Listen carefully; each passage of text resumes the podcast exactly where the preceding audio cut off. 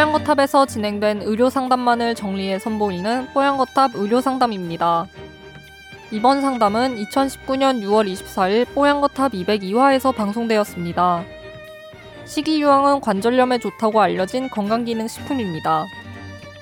식이유황 복용 중 정말 효과가 있는 게 맞는 건지 궁금하셔서 사연을 보내주셨는데요. 실제 효과와 복용할 때 주의해야 할 점을 알아보았습니다. 오늘 뽀얀거탑 의료상담에서는 식이유황에 대해 이야기 나눕니다. 뽀얀거탑에 사연을 보내주세요. 건강상담 해드립니다.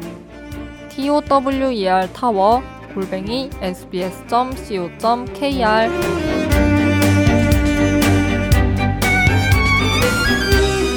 안녕하세요. 뽀얀거탑을 매주 경청하고 있는 애청자입니다. 궁금한 점이 있어서 메일 보내니까 자세한 답변 부탁드린다고 하셨어요.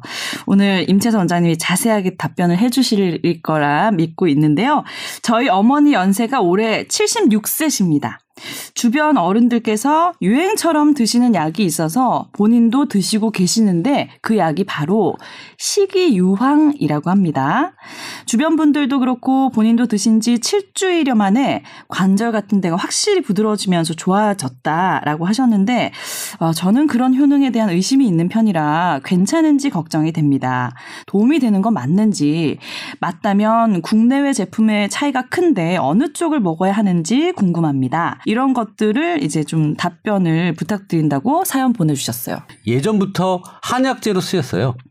약재로 원래 쓰였던 게 유황이에요. 네. 유황이라는 게 원래 아까 화산처럼 화산에서 막 나오잖아요. 네네네. 그래서 이 유황이라는 게 뭐 어떻게 보면 몸이 시리고 막 이게 열이 없는 사람들 그리고 뭐 독을 좀 제거하고 열을 만들어서 뜨거운 성질의 네, 그래서 네. 막 우리 관절 아픈 사람은 관절이 붓고 뻑뻑하고 이렇잖아요. 네. 근데 이제 그런 걸 먹게 되면 열이 나면서 어떻게 보면 그 습하고 그 다음에 이 염증 때문에 이렇게 부종이 있는 그런 것들을 제거한다고 돼 있어요. 그래서 원래 관절에 좋다고는 하지는 한 그런 얘기는 없지만 네. 이 유황이 따뜻하게 함으로써 순환을 만들어내가지고 이렇게 관절에 치료하는데 지금 건강기능식품 허가를 이제 만들어낸 상태죠. 관절에 이제 좋은 결과가 있다라고 해가지고 식품, 네. 건강기능식품으로 등재가 된 겁니다. 네. 그래서 뭐 냉한, 한사, 수음 이런 거 이건 한의학적으로 차갑고 그다음에 물이 많고 습이 껴있는 것들을 치료할 때 유황을 썼다는 거죠. 근데 이게 유황을 바로 먹으면 죽을 것 같지 않아요? 그죠? 그렇죠. 그래서 이런 걸 수치를 잘 먹는 방법이 이제 유황을 어떻게 하면 잘 안전하게 먹을 수 있을까라는 방법에 대해서 옛날 사람들이 고민을 많이 한 거예요. 네.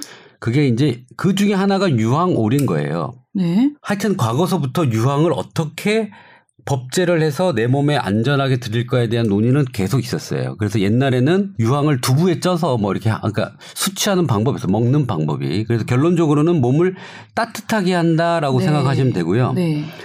물론 유황을 먹고 관절이 다 좋아지면 다 유황 먹으면 되잖아요. 네. 그러니까 어떤 사람들이 먹어야 될지가 가장 중요할 맞아요. 것 같아요. 그죠? 네. 그러니까 아까 제가 말씀드린 유황의 핵심은 화산, 따뜻한 거다. 그래서, 그리고 아까 얘기했는데 물이 많이 차거나 습하거나 아침에 일어나서, 모닝 스티프니스? 조조강직이라고 하거든요. 아침에 일어나가지고 관절이 아프면서 뻣뻣한 느낌, 네. 그 다음에 물이 찬 느낌, 그 다음에 팔다리가 시린 느낌의 사람이 먹으면 좀 좋겠다. 그럼 효과가 좀 더 있지 않겠나 생각이 들어요. 유황이 원래 그런 목적으로 쓰기 때문에. 본인의 체질이 어떤 건지 파악을 한 다음에 먹어야 되는 건가요? 그러니까 효과를 더 보려면. 네. 네. 물론 이 건강기능식품은 안전성을 어느 정도 담보를 하고 만들어낸 거잖아요. 그죠? 네. 그러니까, 그렇게 자기가 이게 좀 잘 듣는 사람, 아까 이런 대로 뻣뻣하고 습이 많이 차고 춥고 이런 사람들이 차라리 이런 걸 드시면 더 효과가 좋지 않겠냐. 물론 이건 효과 없는 사람들도 있겠죠. 그러니까 그런 걸 잘 골라서 드시면 될 것 같아요. 근데 유황의 이게 이제 MSM이 이거의 성분명이더라고요. 네. MSM이 이제 뭐 메틸 설포닐이라는 게 이제 유황을 뜻하는 뭐 얘기잖아요. 그다음에 M이 뭐 메산 뭐 이렇게 해서 하는 건데 이것을 갖고 이제 이 현대의학에서의 가장 큰 논란은 아직 적정 일일 용량과 용법이 정해지진 않았다 하는 거하고 두 번째가 아까 임원장이 얘기했듯이 이제 건강기능식품으로 인정할 만큼의 근거는 있는데 이걸 의약품으로 사용할 만큼의 근거까지 충분하지는 않다. 예를 들면 이제 이 식이유황과 관련된 연구들은 주로 이제 일본과 중국, 그러니까 아시아에서 주로 했어요. 그래서 일본에서 나왔다는 건 이제 동물 실험을 통해서 어떤 유황이 그 관절의 그 구조의 어떤 긍정적인 효과를 나타낸다 이렇게 얘기를 했고, 그런데 이제 많은 연구들에서는 그냥 보통의 용량 갖고는 잘 안 된다. 그래서 네. 아주 대용량 메가라는 텀을 써서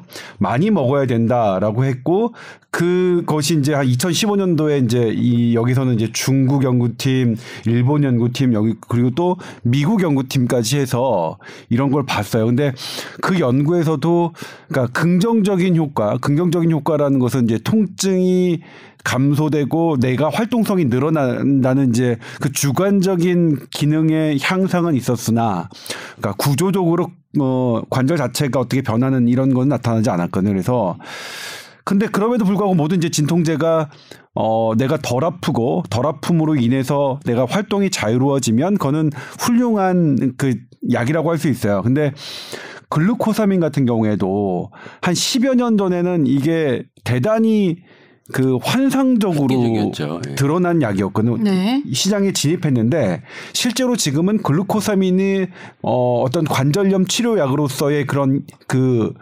능력을 네. 높게 평가하지 않습니다. 거의 대부분은 뭐 그냥 심리적인 위약 효과 외에는 를 뛰어넘지 않는다고 우리가 지금 현재는 보고 있는 것처럼 네.